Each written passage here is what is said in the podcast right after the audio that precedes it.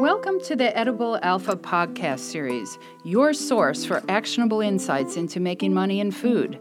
I'm Tera Johnson, the Tera's Whey Lady, and we're here to talk to a wide range of stakeholders about what it really takes to grow a financially viable food business. So, hi, Leanne. Thanks for coming down to see us today. Oh, hi, Tera. It's delightful to be here with you today. Cool. Yeah. So, I, I say that every time I bring somebody here, and, and it, we are literally down. We're in a uh, yeah, we're in a recording studio, which is downstairs. So, it, we are kind of down in the basement here. Um, yes, but it's close to the heating systems. And so on a cold Wisconsin day like today, being down is actually good. Yeah, mm-hmm. perfect. Perfect. So, Leanne, um, why don't we start by having you just tell us all about you and how you got into the business?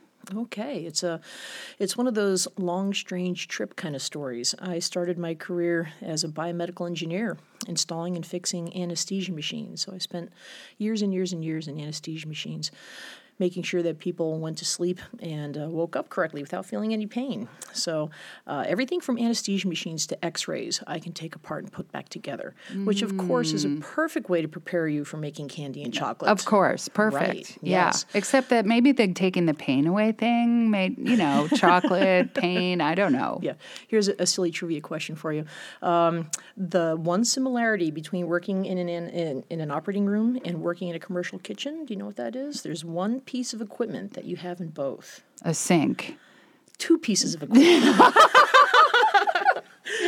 uh, a hairnet. Wow. Yes, yes. Yeah, so if I ever okay. decide to do a career change again, I have to find something with a hairnet. Something that involves a hairnet. Yeah. Exactly. Mm-hmm. Yes. So um, I was in the corporate world for 25 years and uh, became a manager of a training group in um, a Fortune 5 company, uh, probably a Fortune 1 company at some point. And after 25 years of doing that, I wanted a change. Uh, I was tired of uh, taking my direction from um, a very large corporation that I couldn't necessarily steer. I couldn't steer my course in that gigantic ship. And uh, in uh, on a vacation in Italy I came up with an idea for a wine accessory. This was after September uh, 11th when travel restrictions went into place and you couldn't put um, you couldn't take liquids into carry-on bags anymore. So you had to put all of your liquids into checked luggage. And so if you bought a beautiful bottle of wine or olive oil in italy or france or spain and you wanted to bring that back to the united states with you you'd have to put that in your checked luggage. And the likelihood of that bottle breaking was pretty high. So i came up with an idea. I'm a kayaker. Mm-hmm. i came up with an idea of a wine accessory like a small kayaking dry bag that i could sell for five or ten bucks that you could buy a 30 or 40 dollar bottle of bordeaux and put it into this little um, very super tough kind of um, kayaking dry bag made out of uh, really thick bubble wrap and then put that in your checked luggage. And so if the bottle broke the bag would protect your belongings. And uh, was looking for an angel investor because i realized i couldn't do this on my own. Mm-hmm. and ran into a college professor of mine uh, Dennis Collins, Edgewood, go Edgewood, and uh, thank you, Dennis Collins.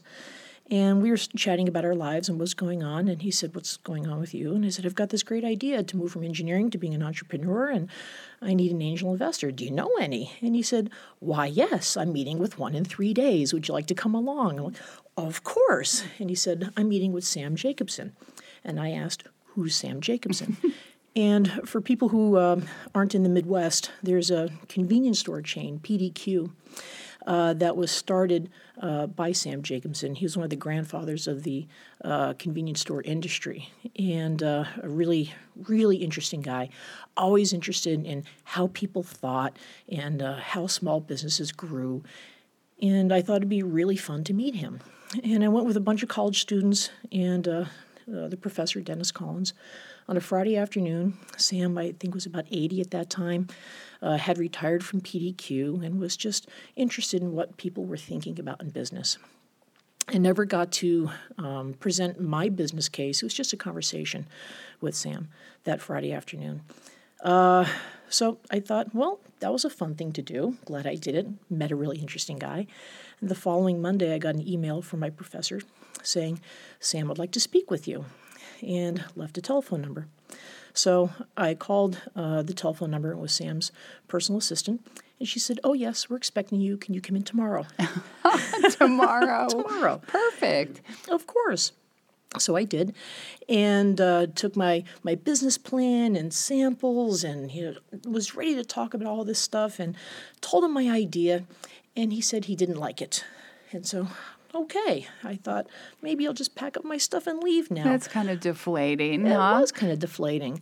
And he said that he took some of his advice from uh, Warren Buffett, uh, that he didn't invest in things that he didn't like. And Sam wasn't a wine drinker.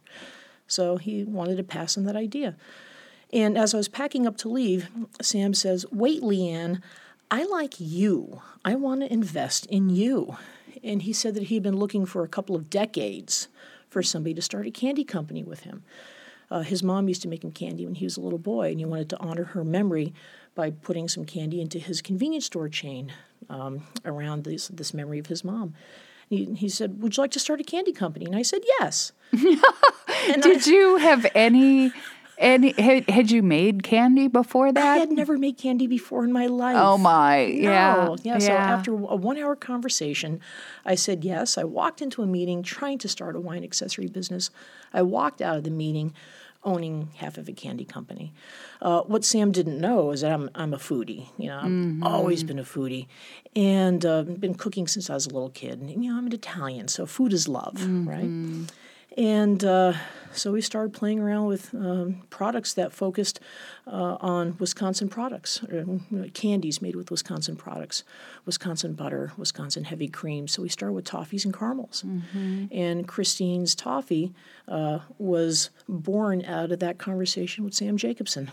Isn't that amazing? You know, I, I tell people that investors, when you're raising money, um, the, the crazy thing is people care a lot and they will do a lot of due diligence on the business and they care about the numbers.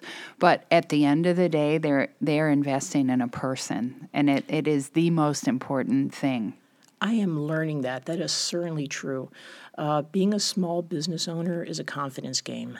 Totally. Yeah. Yeah. And even when you really don't believe that you're going to succeed, you have to fake it when you're talking to people. You know, even if you're thinking to yourself, nope, never going to happen, you have to say to the people who are considering investing in you, absolutely I can make this happen. Now there's a difference between, you know, some controlled optimism and being, you know, this uh, uh, just hubris. Um, And you have to have uh, a real plan and a real product to kind of back up that those uh, claims.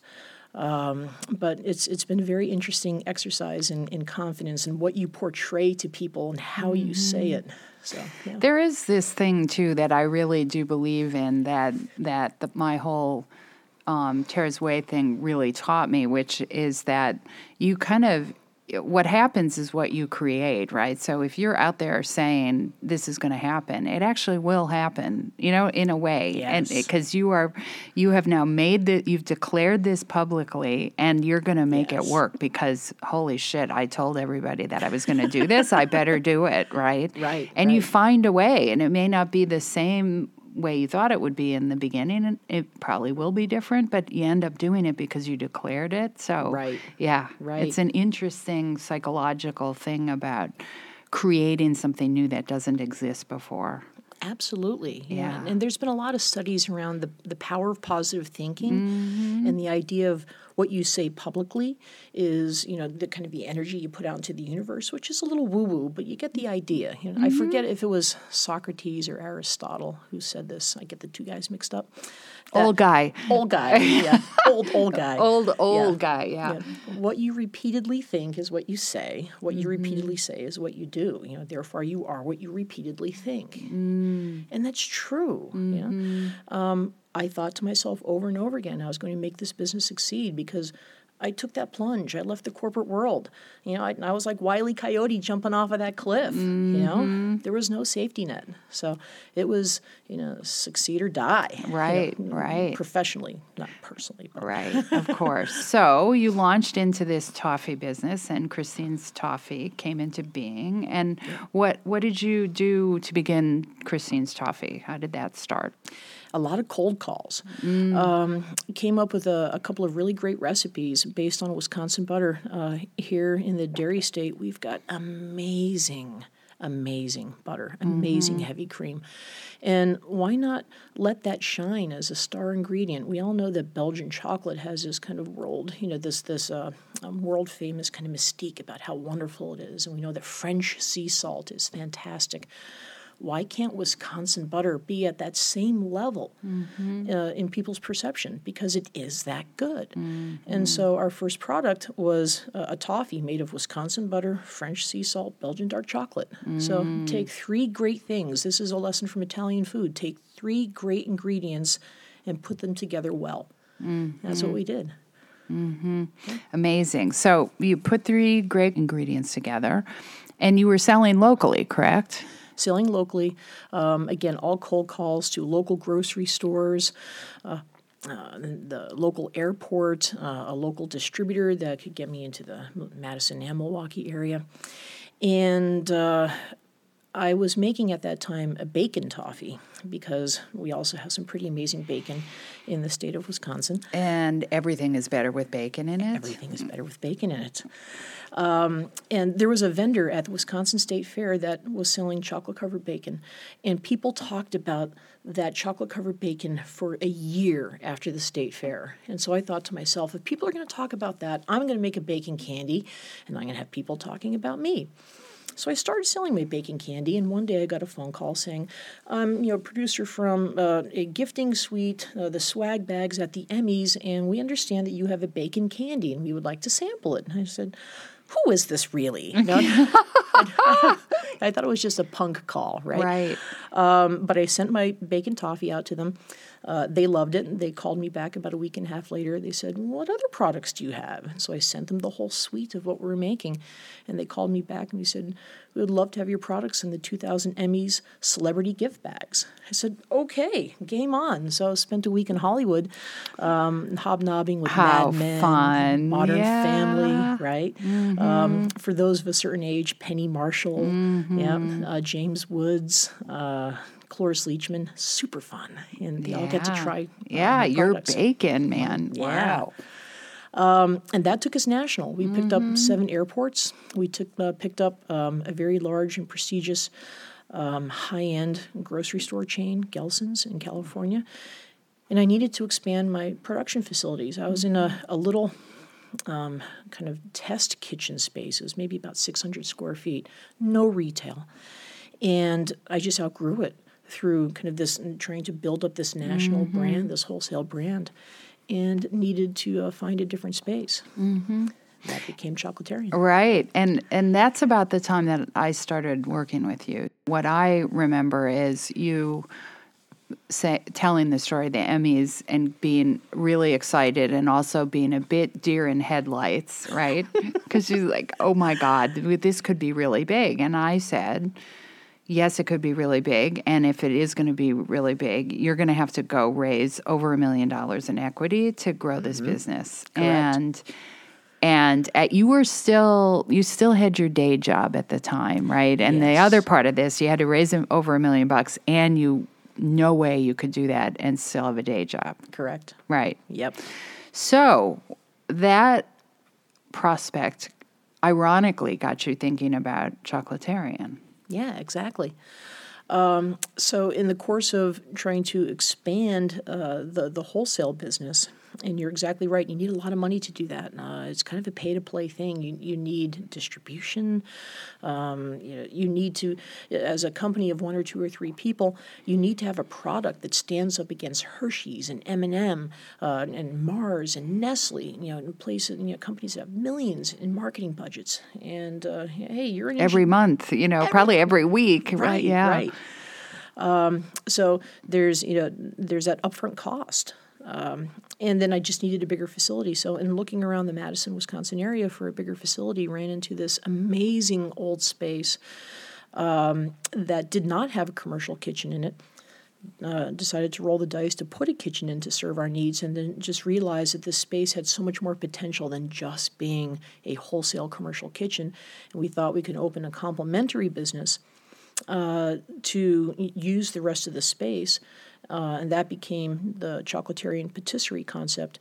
And what's interesting now is that the chocolaterian concept has, you know, grown significantly, where the um, wholesale candy business um, is withering on the vine a bit. Mm-hmm, yeah. Mm-hmm. So, talk more about chocolaterian as a concept. So, what is, yeah.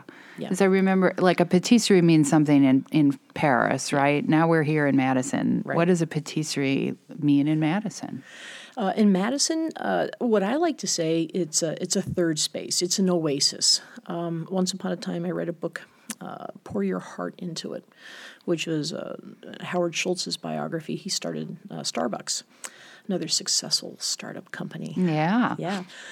And uh, he talked a lot about uh, the Starbucks concept being a third space. Uh, and a third space is not uh, a workspace, it's not a home space, but it's a place where people can go to work or people can go to be social. And it's just a, a, third place for people to, to congregate. And what made Starbucks successful is that that third space was kind of glued together with really great coffee and coffee mm-hmm. drinks. So taking that third space concept and having that glue be um, chocolate and wine, mm-hmm. I thought was uh, like what could be wrong with that? exactly. With that? Mm-hmm. So let's have people get together for um, social events and share, you know, some really fine chocolate and a nice glass of wine, and just have it be a very relaxed, casual uh, environment. Uh, we call it an oasis, an everyday oasis, where people can just come in and feel like. the stress of the world disappears. Mm-hmm. Yeah. Um, our, our color palette is super saturated colors, so when you walk in there, it just automatically feels calming and it just makes you want to stay. And our, our seating is a little farther apart than in a normal cafe so that people feel like they've got their space and they're not mm-hmm. crowded. And it's just supposed to be uh, an everyday reward for people. Mm-hmm. So, um, in its truest sense, I've opened a cafe that specializes in desserts, uh, chocolate, and wine. Um, in uh, the bigger sense, my bigger vision is I'm opening up um, uh, a place where people can feel like they can just go and be and enjoy something to reward themselves. Mm-hmm, mm-hmm.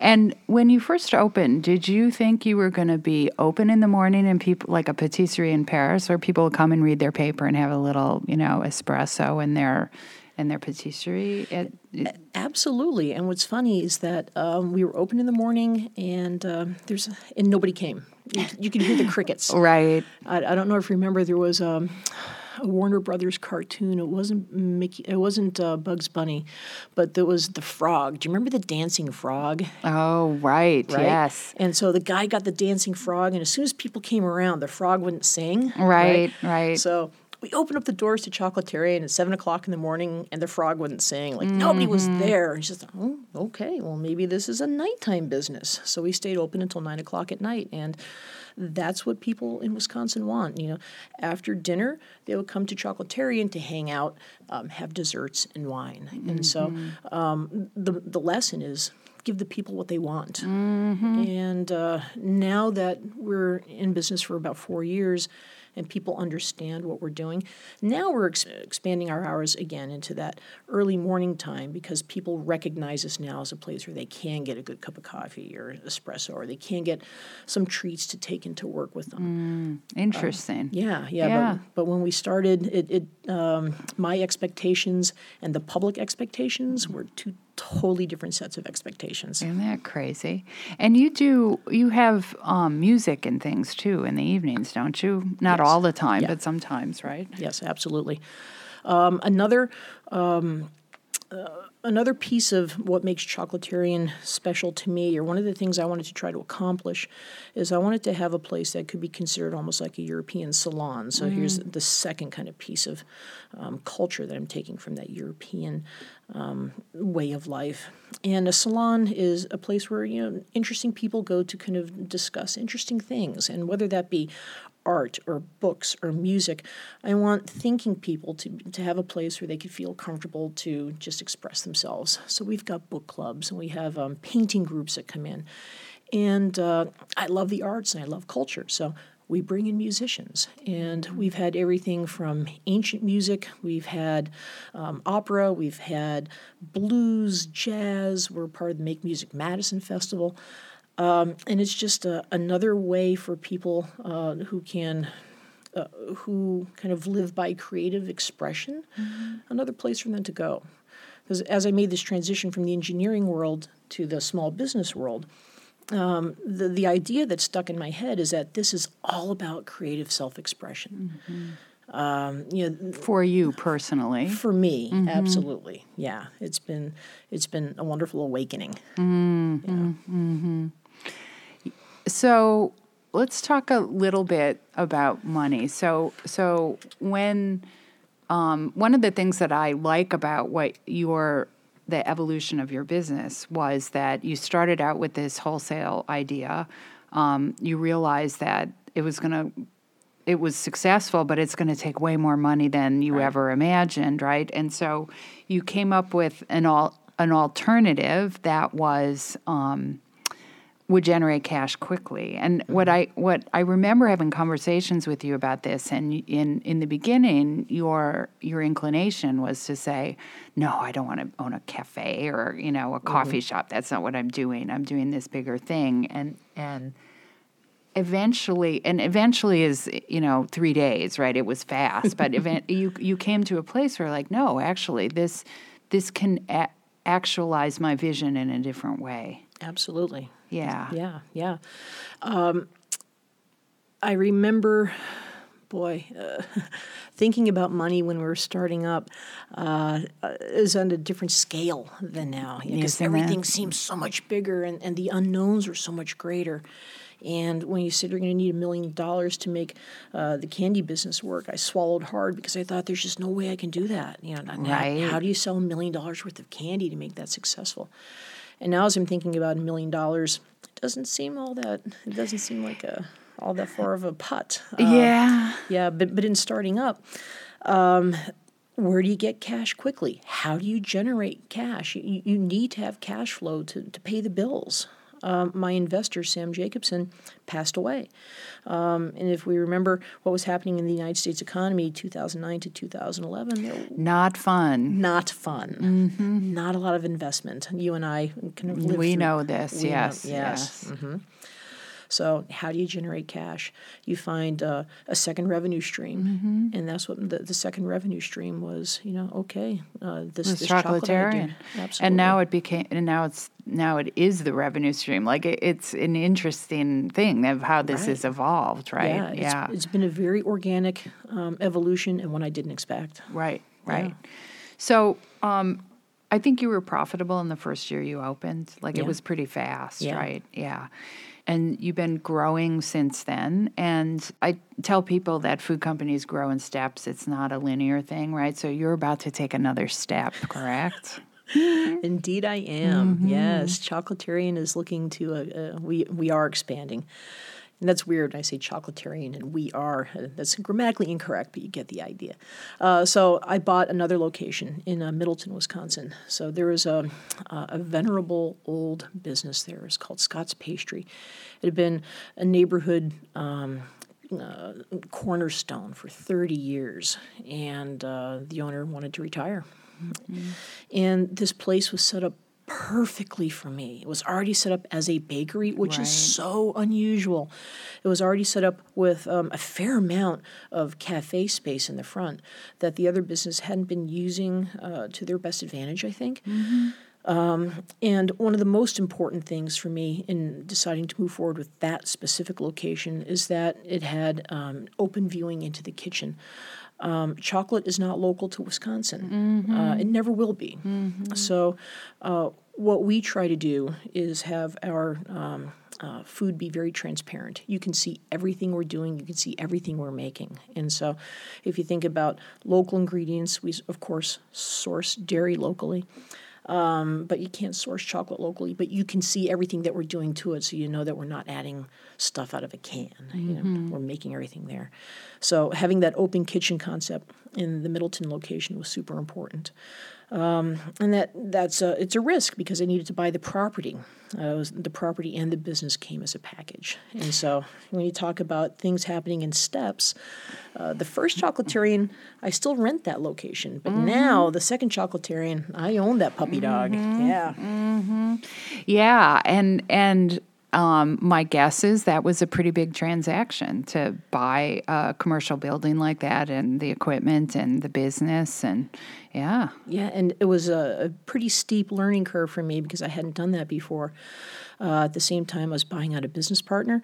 Right, right. Right, so right. let's yeah, let's go back a little bit. So somewhere along the line, you brought in a partner, Mm-hmm. and what was your thinking about?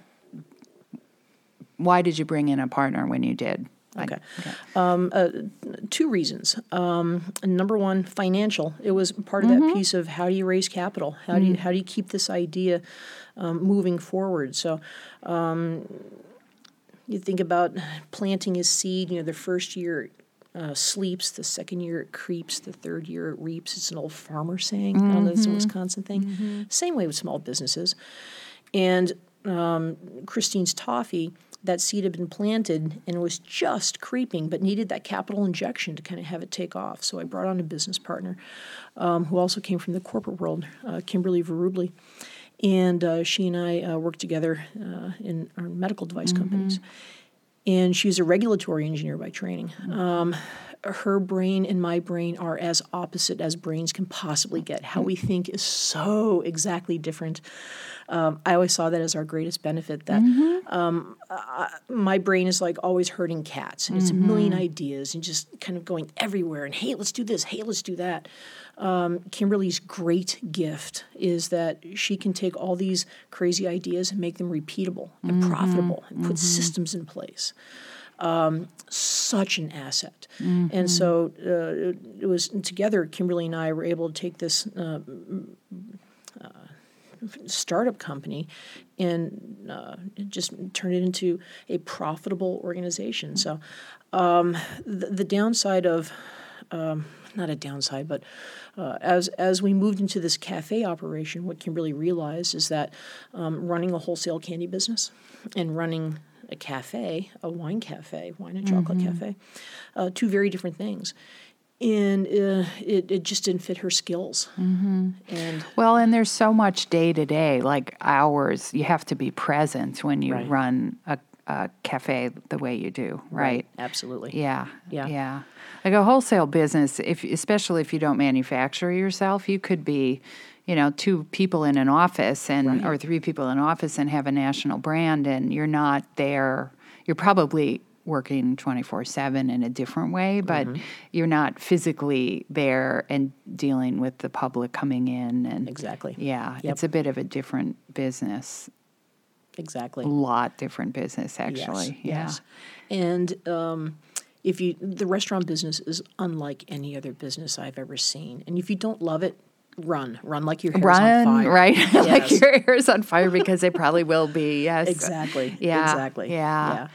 And running a wholesale business is very much suited to um, like the engineering mindset Mm-hmm. because it's about how do you take this thing and have it run exactly the same way day after day? How do you get this to, to how do you build a control set and have Mm-hmm. everything fall within those control sets? So that that hit you know, a- regulatory engineer's sweet spots. Mm-hmm. But um, again, in, in a cafe environment, that it's just it just doesn't happen. Um, and unfortunately, for me, kind of being in that cafe environment fits my personality a little bit better, and so. Uh, that's how it kind of shook out. So Kimberly came in. Um, uh, it's uh, if it weren't for Kimberly Verubly coming in to Christine's Toffee, it wouldn't exist today. Um, and she, uh, as we're moving into this expansion phase, she realized it wasn't going to be for her for the long term, and I bought her out, um, which is challenging because that means you have to raise more money.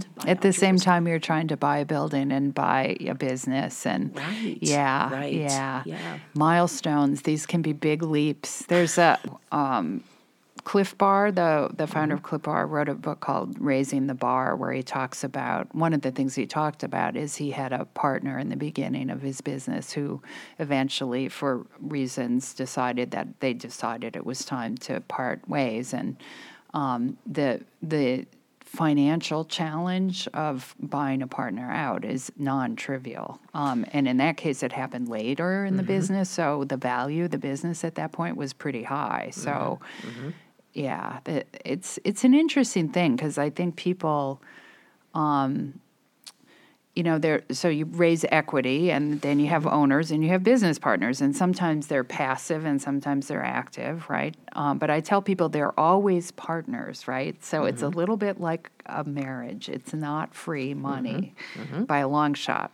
Yeah, but you have to do what you have to do at the time, right? Yeah, yeah. Yeah.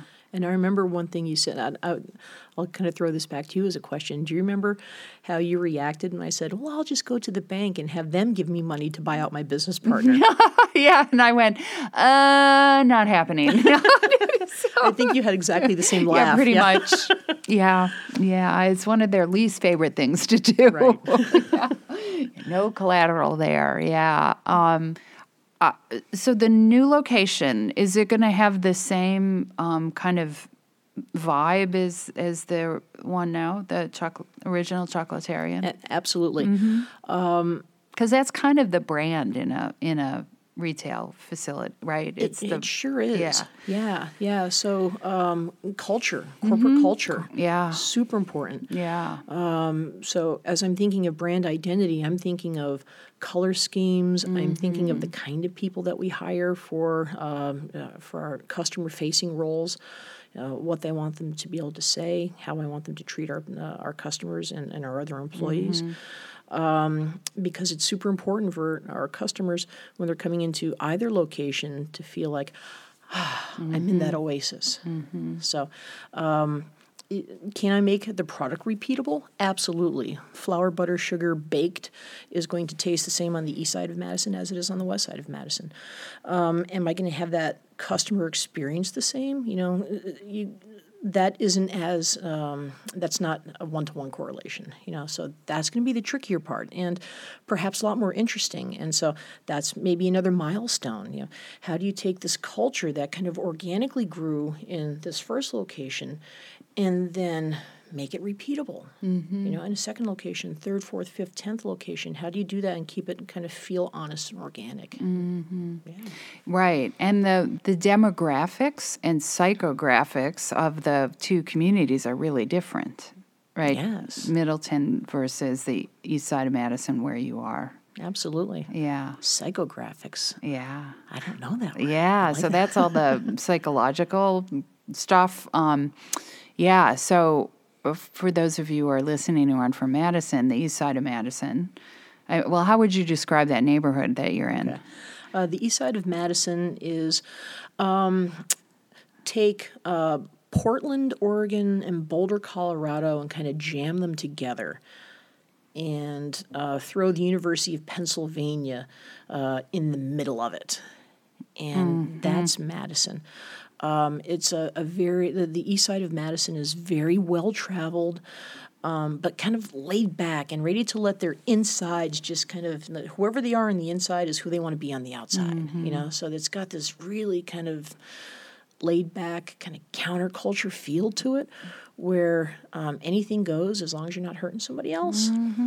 And uh, in Middleton, it's a very different demographic. Um, uh, I guess a lot more upper middle class. Um, you know, super professional. Um, you know, manicured lawns. Uh, you know, if you think about, if I think about a house in Middleton, I'm thinking of a Frank Lloyd Wright style house with a perfectly manicured lawn and a gorgeous tree. And you look at it and you go, "Wow, that's beautiful. I want to live here." And if you think about the typical East Side Madison house, you're thinking of a bungalow with um, a tree in the front that has um, old 45 records hanging off of it. And like, you know, like just, you know, and it kind of sparkles in the sun. And you're looking over Lake Monona and you think, wow, that's beautiful. I want to live here. But it's, it's very different. It's the psychographics that you're talking about. So uh, it'll be interesting to see if that translates. I think it will. Yeah, and and the the the thing about the east side of Madison is it used to be the um, the uh, you know the the income just there was a big difference between the west side of Madison and the east side of Madison. I'm not so sure that's tr- so true anymore. You know, there there because there's been so much gentrification, if you want to call it that, on the east side of Madison. So, um, yeah, it's kind of hidden between the the you know, hidden behind the records hanging from the tree, there's somebody who may very well make as much money as somebody on the west side of Madison. you know. Absolutely. Yep. Yeah. Yeah, it will be. It will be interesting. Um, you mentioned, you know, store number four, five, six, ten. Is that in your vision? Yes, yes, absolutely. Um, I think that this concept of a um, wine and chocolate third space uh, is something that can be repeatable. Um, as long as uh, I can see six or ten shops in in uh, is starting in towns that mirror Madison, so uh, populations of about 250, 300,000 people, college towns or um, seats of government. Um, the college town is really important. Um, I want people who are, uh, you know, uh, educated people and people with a, a, high medium income and a lot of disposable income who've traveled around. Mm-hmm. Um, so that's just kind of the sweet spot for us. And there's a lot of places like that around the around the country where people want to have um, a global experience in their kind of small town. They want to live in a place that's very livable. I know that's kind of a circular sentence, but um, you know, Madison is a very livable city. Mm-hmm. You know, it's just easy to live in Madison. It's it's more difficult to live in Philadelphia or yeah. New York City or uh, Los Angeles. It's just a harder, faster pace of life. Mm-hmm. And so there's all these great cities around the country. There are these wonderful little pockets. Mm-hmm. Um, Louisville, Kentucky, mm-hmm. right? Um, Asheville, North Carolina. Um, those are perfect target markets for chocolaterian. Right. Well, and I think what's interesting about what you're describing is you're sort of doing, as you said, you're doing what what Starbucks did, but but that's a morning day kind of third space, right? And right. you're kind of more an even day to evening after dinner third right. space, right? That's right. where chocolaterian has evolved to. It has. Yep. Mm-hmm. Absolutely. Mm-hmm. And uh, people are up. Why not? Mm-hmm. Yeah. And they come to you after they go to a restaurant, right? Sometimes. Yeah. yeah. And uh, in the east side of Madison, in our first location, we're lucky because we're uh, in this area that has just seen this resurgence in the last few years of a number of really great, fun places to eat. And it's become a little destination location. Mm. They walk around the uh, the Schenk Hugel, or excuse me, the Schenk um, Atwood neighborhood, and Schenk Hugel was the building that I bought. Sorry, mm-hmm. or excuse me, the space that I'm leasing. Um, and so people walk around and shop the little shops, have a little dinner, and then finish the night at Chocolaterian, which is really wonderful. So we see a lot of takeout boxes from other places. Oh, fun! Yeah, yeah, yeah. that's super fun. And I I come when I have meetings on the east on that side of mm-hmm. town. Mm-hmm. I'll come and have clients come there, and I'll meet there because it is, as you said, it's quieter and mm-hmm. there's a bit more space. You know, mm-hmm. that sort of privacy and public thing. You know, right? Yeah, yeah. yeah. Um, uh, and so it's it's it works during the day too, is what I'm saying for yeah for, yeah. for people. So you're buying this building and you're doing a build out, mm-hmm. um, and you. Uh, so what kind of money did you have to raise? Like I'm talking like sources and uses of money now. So sure, sure. So the whole deal, when everything was said and done, was approximately seven hundred sixty thousand dollars. So just wait right now and mm-hmm. think about what you would have thought or what you did think when we talked about a million. You know, we're only a quarter of a mil short, right? Right. Yeah. Right. Isn't that crazy? How yeah. your perspective changes. Absolutely, absolutely. And even when I thought about buying the building and expanding into Chocolaterian, there was some sticker shock. There was a lot of sticker shock around that. because those 10 20 50000 dollar $100000 expenditures they add up pretty quickly mm-hmm. and there's a lot of them mm-hmm. right and then all of a sudden you know I just started totaling things and got to that bottom line on the calculator and i hit clear and I did all over again. So said, just to make sure, yeah, is it right? Yeah, clearly I hit times rather than plus. yeah. Um, so I, I found a, community banker that uh, is a Heartland Credit Union uh, mm-hmm. here in mm-hmm. Wisconsin. That they're um, they're really pushing towards uh, building up a, a, local business and supporting local businesses. Mm-hmm. And I found a real advocate in them that they were willing to work with me to be creative and trying to put these, uh, trying to put money into my hands when uh, you know, money's tight. Money's tight, Mm-hmm. and I'm still a relatively young business, and so, you know, buying out a business partner, that's uh, one of the pieces. Uh, purchasing the land is a- another piece. Um, having money to do the build out on uh, the, the the building because it hadn't been renovated in about 30 years. That's a third piece. There's a fourth fourth piece. You know, how do you um, staff up? How do you train people when you're not bringing in any cash, any revenue yet? So that's a uh, you need to kind of float salaries. You need to buy chocolate and heavy cream and sugar and wine and, and all those things. And so that's a fifth piece. And so all these buckets just kind of came together. Um, and our loan was kind of a complicated loan. It was structured through like three different vehicles basically to try to pull this together to hit that. And and even the loan didn't cover the whole piece of it. So I, I did have to go out and look for another equity investor. Right. And uh, back to what we talked about in the beginning of our conversation, it's about the relationship and it's about believing in the person, believing in the idea. You know, um, put together a business plan, put together a pro forma, and you can see the numbers on a paper. And okay, that's great, but you want to, you have to feel like your investment is is uh, it's, when you're giving somebody uh, when you're buying into a business, you want to feel like it's going to succeed, and you have to trust that who's manning that ship is going to do right by that investment. Right. And right. there's a, there's a lot of trust there. Yeah. Absolutely. And and I think the the people who I've um, been involved with who are investors, um, they they they tend to be people who had their own businesses themselves. That's not always true, but in a lot of cases it is. And so they kind of get that that you know the buggy is going to go off of the road at some point. And so what they really care about is are you the person who is going to when that happens is going to hang in there to pull it back on the road right? It isn't they they hope the more experienced an investor is the more they know that right, And so Right, the yeah. expectation isn't that everything is going to be perfect all the time. They just are looking for the right person to help get it do what it takes to get it back on the road when it does yeah. Yeah. yeah. And I I also have to say, in my few years of um, looking for equity investors now, uh, I love. Um, I, love the kind of people who want to support small businesses. Um, the philosophy is that the tide raises all the ships, right? and so you get the, you get people uh, in other in complementary small businesses who are working with you so that uh, your business succeeds, their business succeeds.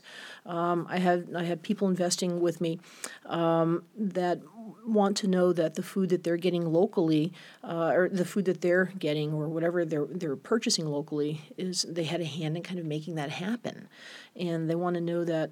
Um, they're support. They're putting their money where their mouth is. That they're supporting, um, you know, a local economy, small business, trying to kind of make the economy grow. Um, and it's been, uh, it's really exciting. It's really energizing to be around people who are uh, looking to make something grow organically from scratch, who are willing to take that risk. You know, uh, again, coming from the corporate environment, how many large corporations get ahead is by trying to clobber their opponent to death. You know, yeah, kill or be killed. Uh, in the small business environment, it's been my experience that it hasn't been like that. And maybe it's because what I'm trying to do is so different, you know, um, that I don't have any direct competitors right now. So it seems like I've got a lot of complementary businesses, but no exact direct competitors. So perhaps my perspective will change as I grow and somebody else says, hey, this is a neat idea. And then another you know, third space kind of chocolate shop opens up. And you can rewind and delete that. Don't put that idea in anybody else's head. yeah, right. Well, the the thing about that though is that um, having the idea is one thing, actually executing is another. You know, lots of people. I think that data about people in entrepreneurship is that I don't know something something like twenty five percent of people say they want to have your own business, and only five percent actually ever try, and if, an even smaller portion of that actually succeed. It's actually a very small um, number of people who do it, and and what that says is that um, actually getting your ideas out, um, the re- the probability that somebody is going to actually go all the way down that path and be a competitor is pretty small. Wow. You know, and I That's why I love talking to you. yeah. See, I always make you feel better, right? yeah, yeah. Um, and that does, does that mean that somebody won't? No. Um, so your business is kind of sounding like the vision over time is to be a franchise, or or or not. Or do you imagine owning all of these in the future? Or what are you thinking about that? Right now, and you know, subject to change. You know, um, right now I'm thinking of uh, I would hold all of them um, and have uh, an umbrella organization that I'm sitting in, kind of above each individual location, um, and have owner operators, owner managers um, at a smaller ownership level in Right. each individual site. Uh, there are some other organizations in the Midwest that have used that model successfully. And uh, if it ain't broke, don't fix it. you know? Right. So I, I don't want to have to create the wheel. I'm just going to find uh, someone who's successful and try to use their uh, techniques. So right now, I would like to uh, own all of them. I have majority ownership in, in every chocolaterian that I open, and then have uh, on-site business partner owners with minority ownership. You know, and a lot of franchises start that way, Yeah. right? That's that is how they start, and then um, my my impression is that um, in a lot of cases, um, franchising is actually a real estate business. You know, like McDonald's buys the location for a new McDonald's could be ten years before they build a McDonald's. You know, um, so. Um, uh, Steve Ells from from um, Chipotle. Part of the reason he grew, so he sold to McDonald's along the way, and in part because it takes so much money to keep buying real estate, right? And then he was in in McDonald's, and there was a there was a time when McDonald's decided that they really needed to focus on McDonald's, and so um, Steve took.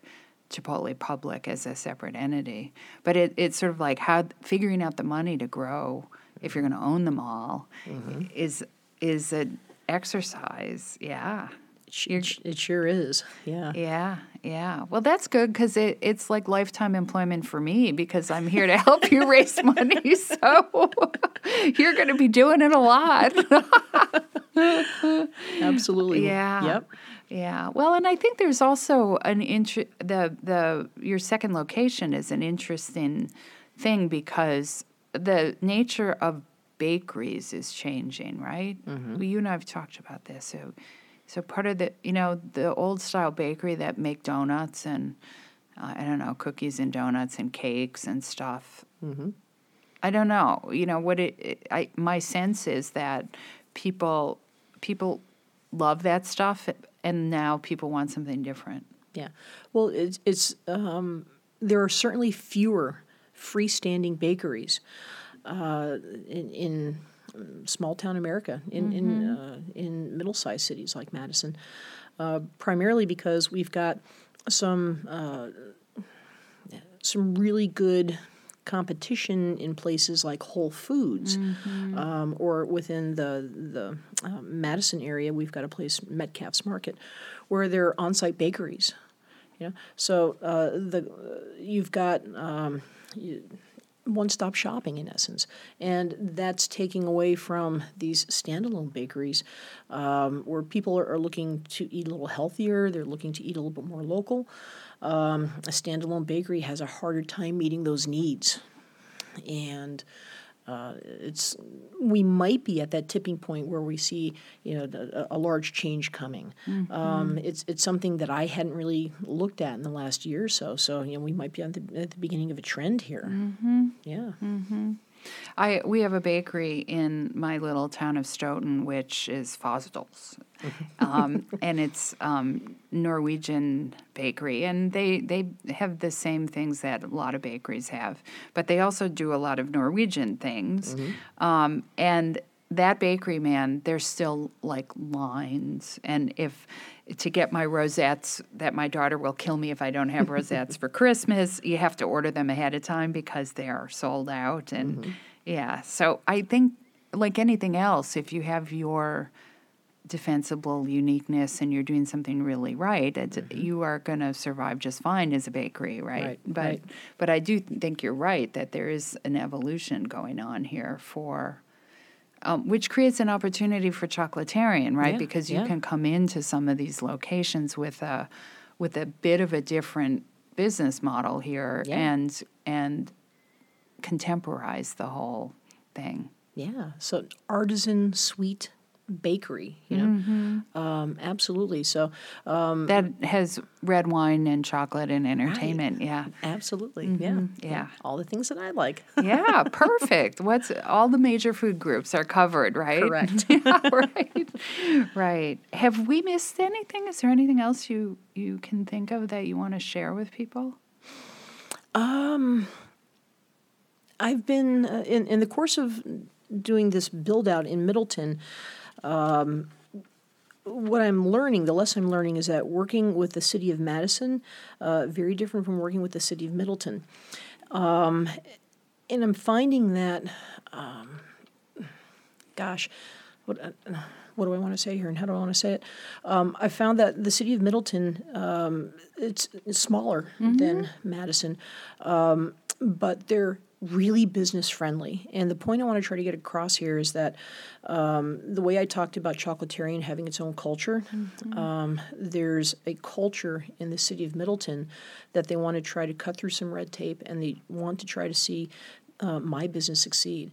Um, I've had, uh, like every other business, I'm sure, some uh, stumbling. as I've been stumbling and hitting some potholes along the way, and um, I've been finding some real allies um, and some business advocates within the city of Middleton's um, you know, staff within with, within the this the, uh, the chamber within some of the uh, trades that I've been working with.